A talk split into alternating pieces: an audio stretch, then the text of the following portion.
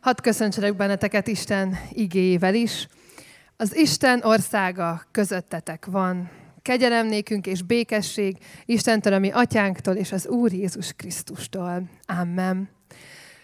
Nagy öröm, hogy újra kezdhetjük a kert Isten tiszteleteket itt szeptemberben, és ha jól számoltunk, akkor ez a hetedik évad, amit elkezdünk, mert hétszer indult már újra ez egy szeptember alkalmával, bár az első évben csak egy fél évet tartottuk, mert egy februárban indult ez az alkalom sorozat, de hát ahogy egy visszatekintettünk, nagyon nagy öröm számunkra, hogy itt lehetünk, és hogy ilyen alkalmaink is vannak. Úgyhogy tényleg hatalmas öröm van bennünk, hogy, hogy együtt dicsérhetjük Istent. És hát aki volt már kert Isten tiszteleten, az megszokhatta, hogy ilyenkor az elején van egy kis idő arra, hogy odaforduljunk a körülöttünk lévőkhöz, akár megismerkedjünk azokkal, akiket nem ismerünk. Úgyhogy most erre hívok és kérek is mindenkit, hogy álljunk fel majd, üdvözöljük a körülöttünk lévőket, és ha valakivel úgy alakul a beszélgetés, akkor próbáljuk meg megosztani azt, hogy mi milyen növénytartók vagyunk, milyen növénygazdák vagyunk, hogy bánunk a virágokkal. Ugye itt kétféle ember létezik, az, aki minden virágot kinyír egy pillanat alatt, és az, aki, aki pedig nagyon jól tudja gondozni ezeket a növényeket, úgyhogy erről beszélgessünk egy kicsit egymással, erre van most idő és lehetőség. Nagyon örülök, hogy már most jól alakulnak a beszélgetések. Most folytassuk a, az Isten tiszteletet dicsőítéssel. A füzetben megtalálhatóak a következő énekek, és ezek, ezeket énekeljük együtt. Hozsánna című énekkel folytassuk.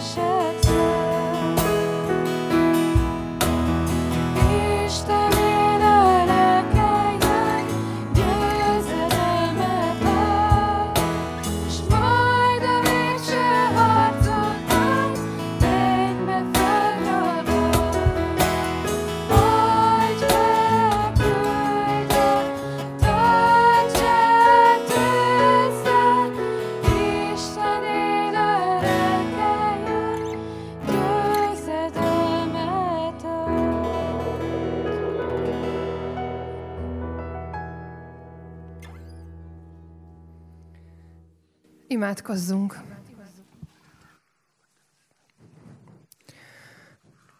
Drága mennyei atyánk, annyira hálás a szívünk, és annyi öröm van bennünk, hogy itt lehetünk, és téged dicsőíthetünk. Hálásak vagyunk a, a közösségért, a barátokért, az újratalálkozás öröméért, és hálásak vagyunk mindazokért, akik talán először vannak itt, vagy akiket még nem ismerünk, és úgy vannak közöttünk, és köszönjük azt, hogy minden jó ellenére, vagy minden jó mellett a legjobb az lehet, hogy te is itt vagy közöttünk.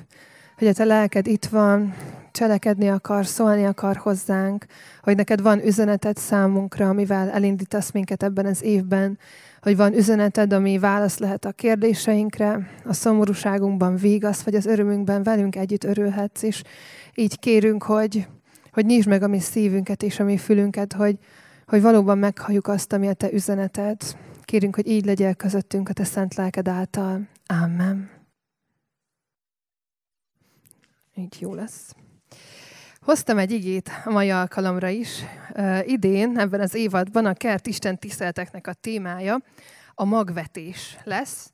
Nagyon-nagyon sok olyan ige van a Bibliában, ami a magvetésről, vagy annak a természetéről szól, hogy hogyan is működik az, hogy, hogy valahogy a természetben olyan csodálatos módon elvetünk valamit, amiből utána kinő valami, ami sokkal több gyümölcsöt hoz. Ha belegondolunk, hogy egy darab búzaszemet elvetve, egy egész búzakalász jön utána létre belőle, amin akár 30-40 mag is lehet, ezek annyira csodálatos dolgok, és hát ezt már tudták azok is abban a korban is, akik így a Bibliát írták, meg Jézus is tudott arról, hogy ez hogy működik. Úgyhogy ennek a, a misztériumáról fogunk közösen gondolkodni, hogy mit is jelent az, amikor Isten a magvetésről beszél, és a legismertebb ilyen magvetős történetet lehet, hogy sokan hallottuk már, gyerekisten tisztelten is, akár az a Magvető című történet, amit Márk evangéliumának a negyedik fejezetéből szeretnék most felolvasni nektek. Jézus ismét tanítani kezdett a tengerparton, és igen nagy sokaság gyülekezett hozzá, ezért hajóba szállva a tengeren maradt. Az egész sokaság pedig a tengerparton volt. Sokat tanította őket példázatokban, és ezt mondta nekik tanítás közben. Halljátok, íme kiment a magvető vetni, és történt vetés közben, hogy némely mag az út félre esett, de jöttek a madarak és felkapkodták némelyik pedig a köves helyre esett, ahol kevés volt a föld, és azonnal kihajtott, mert nem volt mélyen a földben. Amikor pedig felkelt a nap, megperzselődött, és mivel nem volt gyökere, kiszáradt. Más része a tövisek közé esett, de a tövisek megnőttek, megfojtották, és így nem hozott termést. A többi pedig a jó földbe esett, és mikor kikelt és szárba szökkent, termést hozott. Egyik harmincszorosát, másik hatvanszorosát, sőt némelyik a százszorosát is. Majd hozzátette, akinek van füle a hallásra, hallja. Amikor egyedül maradt, a körülötte lévők a tizenkettővel együtt megkérdezték őt a példázatokról. Jézus így szólt hozzájuk. Nektek megadatott az Isten országának a titka, de a kívülvalóknak minden példázatokban adatik, hogy látván lássanak, de ne ismerjenek, és halván halljanak, de ne értsenek, hogy meg ne térjenek, és bűneik meg ne bocsátassanak. Azután így szólt hozzájuk. Nem értitek ezt a példázatot? Akkor hogyan fogjátok megérteni a többit? A magvető az igét veti. Az útfélre esett mag azok, akiknek hirdettetik az ige, de amikor meghallgatják, azonnal jön a sátán, és kiragadja a beléjük vetett igét. A köves helyre vetett mag azok, akik amikor hallgatják az igét, azonnal örömmel fogadják azt, de nem gyökerezik meg bennük, ezért álhatatlanok, és ha nyomorúságot vagy üldözést kell szenvedniük az ige miatt, azonnal elbuknak. Megint más, a tövisek közé vetett mag. Ezek azok, akik meghallják az igét, de e világ gondja, a gazdagság csábítása vagy egyéb dolgok megkívánása benövi és megfojtja az igét, úgyhogy ez sem hoz termést. A jó földbe vetett mag azok, akik hallják az igét, befogadják, és az egyik harminc annyi, a másik hatvan annyi, a némelyik pedig száz annyi termést hoz. Amen. Magvetés, növénytermesztés, mezőgazdaság. Ezek a fogalmak ma már sokunktól azt hiszem, hogy egészen távol vannak. Nem tudom, hogy van-e, aki mezőgazdaságban dolgozik közülünk. Hát olyan már nincsen. Kertész, azt tudom, hogy van közöttünk. Nagyon jó, aki szeret kertészkedni. És hát itt az alkalom elején megosztottuk egymással, hogy ki milyen növénygazda, és én is szeretném nektek elmondani, hogy én, én nagyon-nagyon rossz növénytartó voltam. Évekig próbálkoztam a növényekkel, sokszor kaptam ajándékba is, akár különleges, vagy nagyon szép növényeket, de egy-két hónapnál tovább nem nagyon bírták ezek a növények, és egyszer rájöttem, egyszer a testvéremtől kaptam egy úgynevezett legényfogó pálmát, egy kis célzás is volt ebben a dologban, és, és azt mondta, hogy ez egy végtelenül igénytelen növény, három hetente egyszer, ha kicsit beteszem a, a zuhany alá, akkor élni fog, és az tényleg nem halt meg. És utána rájöttem, hogy na veszek magamnak is, kipróbálom, hogy hogy működik ez a, a természet közeli dolog, hogy akkor így életben marad neke. És az volt, ami a nagy áttörést hozta, hogy rájöttem, hogy nem mindegyiknek ugyanaz az igénye. Hogy rá kell jönni arra, hogy, hogy melyiket hogyan kell locsolni, milyen helyen kell tartani. Egyáltalán a lakásom alkalmas-e arra a növényre. Egy nagyon meleg tetőtéri lakásról beszélünk, szóval azért ott nem minden él meg. És, és azóta pedig nagyon-nagyon szép a, a nappalim, és tele van növényekkel, van egy hatalmas pálmám is, úgyhogy Úgyhogy ez volt az áttörés, hogy rájöttem, hogy mindegyiknek más az igénye, máshogyan kell gondozni, és valahogy máshogy kell hozzáállni ahhoz, hogy ezek növekedjenek és termést hozzanak, akár most már avokádóm is van, ami, ami szintén nagyon jól érzi magát, úgyhogy ezek ilyen nagy lépések voltak az életemben. És hát itt van előttünk ez a történet.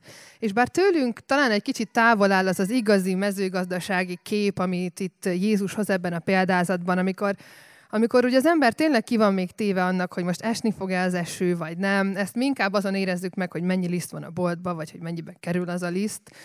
De, de akik egy kicsit is így konyítanak a növénytermesztéshez, vagy, vagy ahhoz, hogy virágokat tartsunk otthon, azok, azok azért át tudják ezt érezni egy kicsit, mindazt, amiről beszél itt Jézus. Mert ez a magvető példázata, ez egy ilyen képet hoz elénk, egy ilyen gazdasági képet, és és azok a példák, amik benne vannak, hogy melyik hova esett, az, az mind arról szól, ahogyan, ahogyan ők ott Palesztinában ebben az időben végezték a mezőgazdaságot. És ott valóban úgy történt a vetés, hogy, hogy először elvetették a magot, végigment a magvető, elvetette a földön, és utána mentek egy kis eszközzel, és azzal így beleforgatták a földbe. És ez volt az úgynevezett magvetés abban az időszakban. És hát azt biztosan tudjuk mindannyian, hogy a magvetés az alapvetően azért van, hogy termést hozzon. Tehát ez a célja. Azért vetjük el a magokat, hogy, hogy valami legyen belőle, hogy történjen valami, hogy, hogy legyen hozama, hogy legyen valami, amit utána el tudunk belőle rakni. És ebben is nagyon-nagyon szép ez a történet, mert két nagyon fontos dolgot mutat meg nekünk azzal kapcsolatban, ahogy, ahogy Isten is hozzááll ahhoz, ahogyan ő, ő adja az ő jelenlétét, az igéjét. Az egyik az az, hogy, hogy ahhoz, hogy ezek a magok, ezekből a magokból kinőjön legalább annyi, hogy az visszahozza azt a beletfektetett munkát, ahhoz nagyon sokat kell elvetni. És egy ilyen tékozló bőkezűséget látunk ebben a történetben is. Ha csak a példára gondolunk, már akkor is azt látjuk, hogy csak egy negyede az, ami esetleg kinőtt. Hiszen van ott három olyan példa, amiből nem lett gyümölcs, ami nem hozott termést. És ha belegondolunk, hogy van-e bármi az életünkben, amiben annyi időt és energiát fektetünk, hogy csak az egy negyedéből várunk valamennyi uh, hozamot, akkor már érezhetjük, hogy azért ez egy igazán nehéz uh, egzisztenciális kérdés, hogy mennyit fektetünk be, hogy, hogy tudunk-e ilyen bőkezően, ilyen szinte tékozló bőséggel uh, osztani. Viszont a másik, amit megtanít nekünk ez a történet, az az, hogy, hogy a terméshozam az, az valami fantasztikus. Tehát, hogyha ő itt elvetett mondjuk 20 darab magot, abból 5 kikelt, és abból az 5-ből 30-al kezdi, hogy egy mag 30-szor annyi termést hozott, mint amennyi volt. 30, 60 és 100 annyit. Ami egy fantasztikus terméshozam, egy fantasztikus ö, ö, nagyság, amiben, hogyha ha belegondolunk a saját életünkbe, akkor azt látjuk, hogy ez valami elképesztő és eszméletlen, eszméletlen dolog az, ahogyan az a misztériumot megtörténik, hogy egy darab magot a földben csinál valamit, kinő, és utána lesz belőle 30-60 és 100-szor annyi. És nagyon nagy kérdés ennek az egész magvetés, növénytermesztés kérdésnek, kérdéskörnek, hogy, hogy kin múlik az, hogy lesz-e termés, hogy ez milyen lesz, hogy ez mennyi lesz, hogy kin múlik az, hogy a kis növényeink, amiket otthon ápolgatunk, az, az vajon kinője, meghal-e, elszárad-e, túllocsoljuk-e. És az első gondolatunk az természetesen az lenne, hogy ez alapvetően rajtunk múlik, hiszen tudnunk kell, ahogyan én is utána néztem, tudnunk kell, hogy melyik növénynek milyen igényei vannak, hogy, hogy hogyan működnek, mennyiszer kell locsolni, hogy kell visszavágni és hasonlók. De hát ha, ha úgy visszatérünk ez a természeti képhez, amikor az embereknek még nem volt internet, és nem tudtak utána nézni, hogy hogyan is kell növényeket termeszteni, akkor rájövünk, hogy, hogy itt nagyon-nagyon nagy a, a kitettségi faktora ennek a, ennek a műfajnak. Mert nagyon-nagyon sok múlik Istenen, és valahogy ezt próbálja elénk hozni ez a példázat is, ebben a példázatban Jézus Krisztus, hogy, hogy vannak dolgok, amik rajtunk múlnak, abból, hogy ezek a magok hogyan nőnek ki, vagy hogy milyen hozamot hoz, hogy lesz-e gyümölcstermése, de hogy van ebben az egészben egy hatalmas misztérium. És ennek a példázatnak a középpontjában nem az áll, hogy te milyen föld vagy, amit olyan sokszor feltesznek kérdést, hanem ahogy megfogalmazza itt a példázat közepén Jézus Krisztus is, itt arról szól, hogy az Isten országának a titkát ismerjük-e. Ez az, amit a tanítványoknak mond, amikor felteszik a kérdést, hogy, hogy miről szólt ez a példázat, mert még a tanítványok sem értik meg, hogy mire mondja ezt a földes példát, mert hogy ott van ez a három rossz példa, meg ez az egy jó, amit ők akkor ismertek, de hát lehetne még ezer másikat mondani, hogy ha jön az árvíz, és, és elviszi a földet, ha jön a szél, és kiforgatja, csak ott éppen nem olyan természeti körülmények voltak. Vagy a panellakás borzalmas, száraz és meleg levegőjében meghal a növény. Szóval hozhatnánk még itt olyan negatív példákat, amik teljesen beleillenének ebbe a történetbe, de nem erről van szó. Nem arról van szó, hogy te hogyan vagy most jelen, hogy te hogyan fogadod az Isten igéjét. Nem arról van szó, hogy milyen föld vagy, nem ilyen kategóriákról van szó, mert, mert ha ezekről lenne szó, akkor, akkor így bekategorizálnánk magunkat, hogy én vagyok a, a köves talaj, és akkor meg kell változnom, hogy most már ne köves legyek, hanem jó talaj, és ha belém jön Isten igéje, ha hallom az igét, akkor befogadjam. De ebben egy olyan emberi faktor van, ami teljesen figyelmen kívül hagyja azt, hogy, hogy az Isten hogyan működik, és hogy mindebben az egészben, a növekedésben, a növekedésnek a csodájában, az Isten misztériuma, az Isten országának a jelenléte az, ami a legfontosabb kérdés. Mert mi az a mag, amit az Úristen elvet? Mi az a mag, amit ez a magvető vet? Azt mondja itt Jézus Krisztus, hogy ez a mag, amit a magvető vet, az az ige. És igen, ezt mi sokszor úgy értelmezzük, hogy ez a felolvasott ige szakasz, az Istennek a szava, amit mond felénk, és valóban erről van szó, de ennél valami sokkal mélyebbet is jelent. Ez a példázat egy olyan sorba illeszkedik be, ahol Jézus az Isten országának a mechanizmusairól, a megjelenéséről, a működéséről tanít. Ahol azt próbálja meg megvilágítani az embereknek és a tanítványoknak, hogy az Isten országa közöttetek van, és annak mások a szabályai, mint amit ti elgondoltok, és nem emberi szabályokon működik. Nem olyan kategóriákban működik, hogy most én köves talaj vagyok, vagy jó talaj. Nem ilyen elválasztásban működik, hanem az alapján működik, ahogyan ő azt elképzelte ebben a bőkezűségben, ebben a terméshozamban, abban a tékozló bőkezűségben, hogy az Isten országa mindenhol jelen van. És valójában az a mag, amiről itt szó van, Isten ígéje, a logosz, maga Jézus Krisztus, az ő megjelenése, az, hogy ő tényleg itt van. És ezt ő olyan bőkezően adja és akarja adni, ahogyan ezt mi el se tudjuk képzelni, és igen, nagyon sokat eltékozol belőle. Nagyon-nagyon sok az, ami nem jut el hozzánk, ami nem jut el az emberekhez, ahol tényleg visszapattan, ahol nem hallják meg az evangéliumot, ahol nem hallják meg a jó hírt arról, hogy van másfajta élet. És ez az, amiről ez a, ez a példázat valójában, a példázatnak a mélyén úgy igazán szól. Mert az Isten országa, az Isten igéje, az Isten szava, a logosz, Jézus Krisztus, az nem függ attól az ő miensége, jelenléte és minden szabálya, nem függ attól, hogy mi hiszünk-e benne, vagy nem. Nem függ attól, hogy mi milyen talaj vagyunk. És nem függ attól sem, hogy mi hogyan fogadjuk.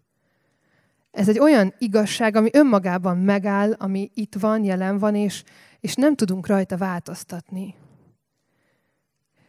És nyilván itt van egyfajta felelősségünk, de erről majd később fogunk beszélni a jövő héten, meg az utána levő hetekben. De ma azt szeretném igazán a szívetekre helyezni, hogy amikor Isten veti ezeket a magokat, amikor tudjuk azt, hogy Isten ma itt van közöttünk, hallik, hallatszik az ige, megérint egy-egy szó belőle, egy-egy gondolat, halljuk és énekeljük ezeket az énekeket, akkor tudhatjuk azt, hogy az Isten országa itt van közöttünk. Hogy Isten az ő szent lelk által jelen van közöttünk. És ezen semmi sem változtathat.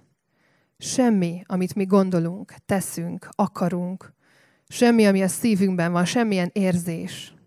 Isten itt van, és ő tékozló bőséggel veti az ő magjait, belénk is, belétek is, mindannyiunkba.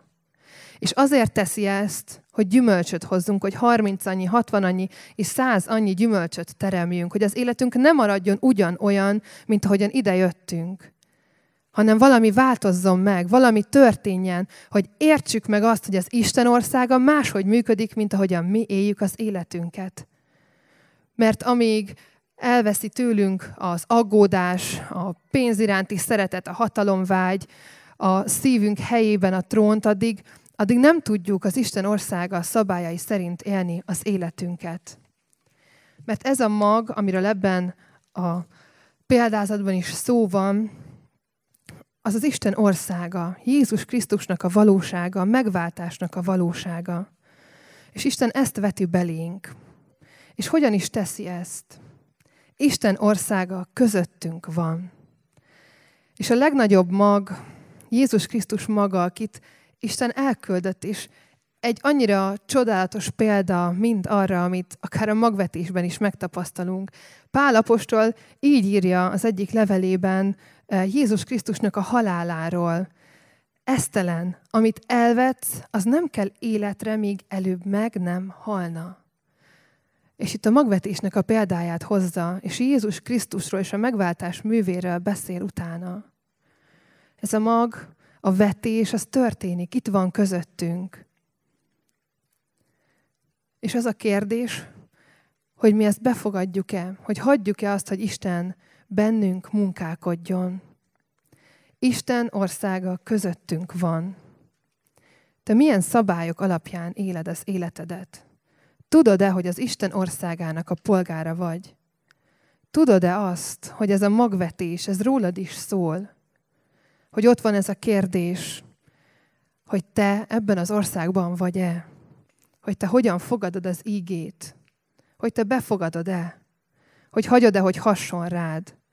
Hogy az Isten országában Istenre bízod-e az aggodalmaidat, a kérdéseidet, a fájdalmaidat? Hogy Istennel örülsz együtt? Hogy nem, hogy nem az a lényeg, hogy milyen hozamot hoz az, amit teszel, hogy nem a hatalomért teszed, hanem Istenért, az ő országának a növekedéséért. Az Isten országa itt van. A magvetés zajlik, amióta Jézus Krisztus eljött, sőt, még az előtt is. Ez a magvetés folyamatosan zajlik.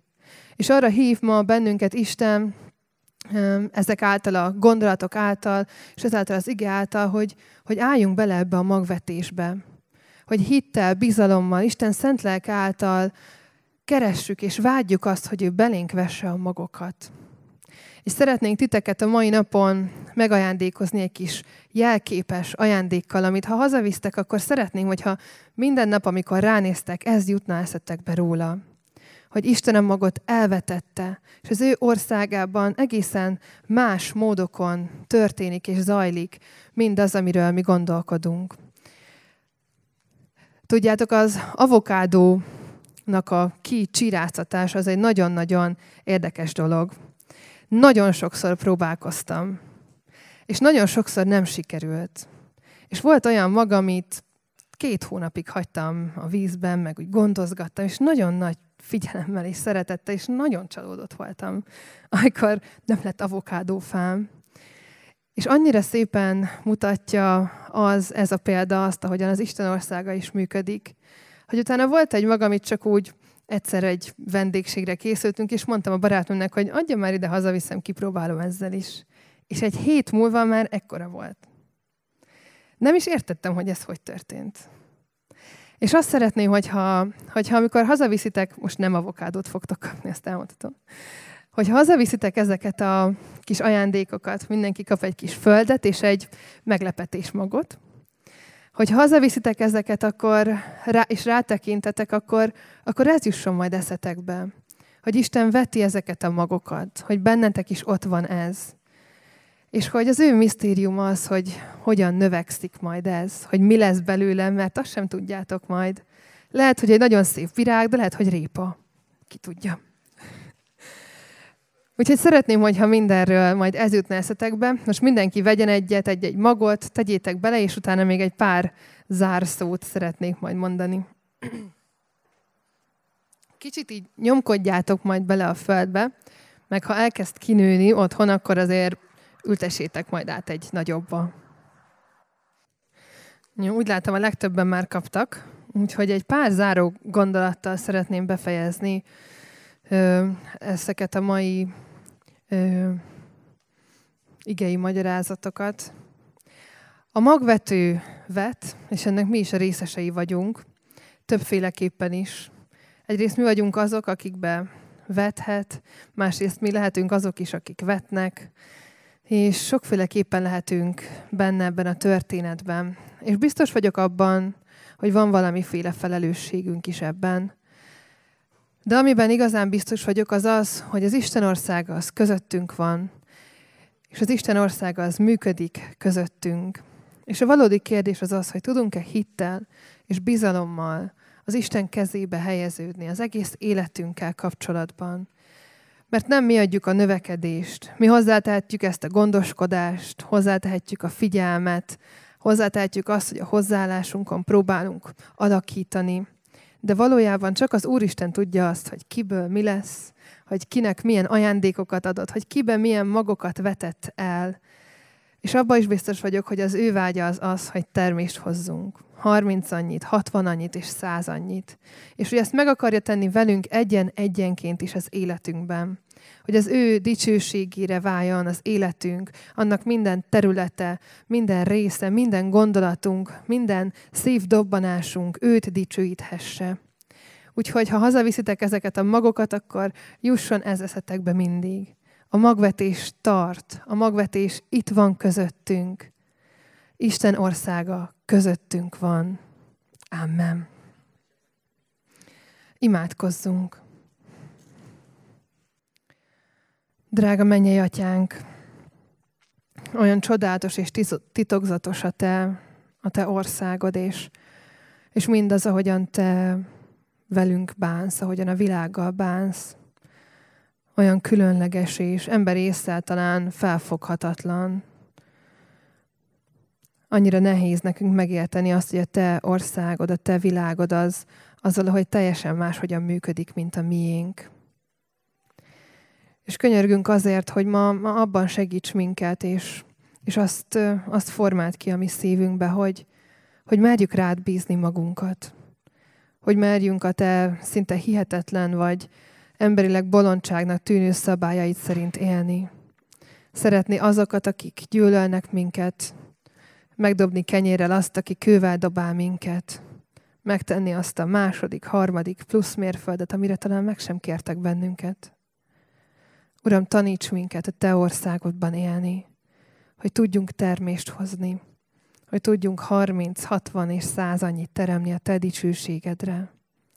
Urunk, megvalljuk azt, hogy a növekedést azt Te adod, sok mindent tehetünk, gondozhatunk, gondozhatjuk magunkat, az életünket, a veled való kapcsolatunkat, de, de te vagy egyedül, aki csodákat cselekvő Isten, vagy aki, aki képes vagy a falakat áttörni, a gondolkodást megváltoztatni, a szíveket formálni. És kérünk, hogy tedd ezt mindannyiunk életében egyen-egyenként. Hogy olyan falak vannak, olyan bizonytalanság, olyan kételj, ami, ami meggátol bennünket abban, hogy rád bízzuk az életünket, azokat te törd át, és, és taníts minket lépést tenni feléd.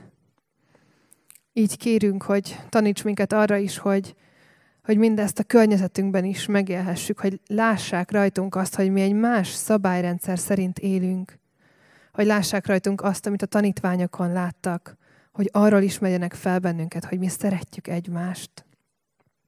Így kérünk mindazokért, akik fájdalmat, félelmet, fizikai betegségeket, gyászt hordoznak. Kérünk, hogy a te szent lelked vigasztaló szerelme legyen velük is, a te atyai ölelésed ölelje át őket.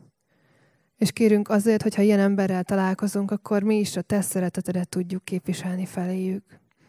Így kérünk, hogy te termővé a te igédet, a te szavadat, a te országodat bennünk. Amen. Mondjuk el közösen az Úr Jézustól tanult imádságot. Mi atyánk, aki a mennyekben vagy, szenteltessék meg a te neved. Jöjjön el a te országod. Legyen meg a te akaratod, amint a mennyben, úgy a földön is. Mindennapi kenyerünket add meg nékünk ma, és bocsáss meg védkeinket, miképpen mi is megbocsátunk az ellenünk védkezőknek.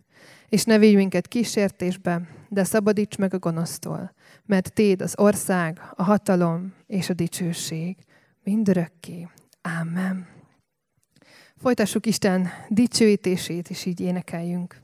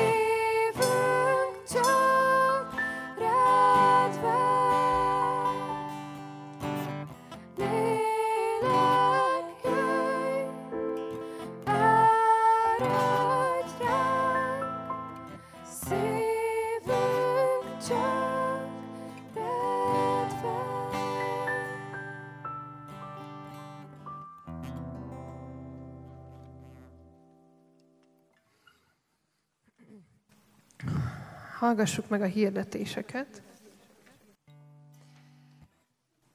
Jövő héten, vasárnap 17 órakor találkozunk a templomban kertisten tiszteleten. Ez azért nagyon fontos, mert ebben az évadban most kipróbáljuk azt, hogy milyen, hogy 17 órakor van egész évben az Isten tisztelet. Aki ezt eddig nem tudta, hogy 18-kor volt, ez ne is figyeljen az információra, de aki eddig 18-ra járt erre az alkalomra az elmúlt években, az most jegyezze meg, hogy egy órával korábban kell majd jönni minden héten. Úgyhogy ezt ne felejtsétek el. A templomban várunk titeket, és jövő héten is egy különleges alkalmunk lesz. A konfirmációra készülőket fogjuk egy áldásban részesíteni, és ők lesznek ott közöttünk sokan, úgyhogy, úgyhogy jöjjünk erre az alkalomra is sokan. Két hét múlva pedig, ami nagyon fontos, az 24-e, nem lesznek ö, városrészi istentiszteletek és kertalkalom sem, hanem egy közös istentiszteletre hívunk mindenkit délelőtt 9 órakor. Ez az, ez az alkalom a Crack Fest elnevezést kapta, ugye, mint Kecskeméti Református Egyházközség fesztiválja. Úgyhogy ez egy ilyen nagy évnyitó alkalom lesz az egész gyülekezet számára. Szeretett vendégséggel, és hát a gyülekezet egészen együtt lehet, úgyhogy egy nagyon jó alkalom lesz, mindenkit várunk, nagyon nagy szeretettel. Jövő héten indulnak az évközi normális ifik, úgyhogy csütörtökön 16 órakor várjuk a felsősöket, tiz, ö, péntekenként 18 órakor pedig a gimiseket. És jövő héten elindul az After Hét nevű 20 pluszos alkalmunk is, ami a hét zárásaként szokott lenni. Két hetente tartjuk ezt, és ez mindig a kert Isten tisztelet után van, úgyhogy jövő héten lesz ennek az első alkalma. Most pedig így a harang szóval együtt fennállva fogadjuk Isten áldását. Menjetek el, és teremjétek az új élet áldott gyümölcseit. A kegyelem legyen mindazokkal, akik el nem múló szeretettel szeretik a mi Urunkat, az Úr Jézus Krisztust. Amen. És még egy záró éneket énekeljünk közösen. Áldjad én lelkem a dicsőség erős királyát. áldjad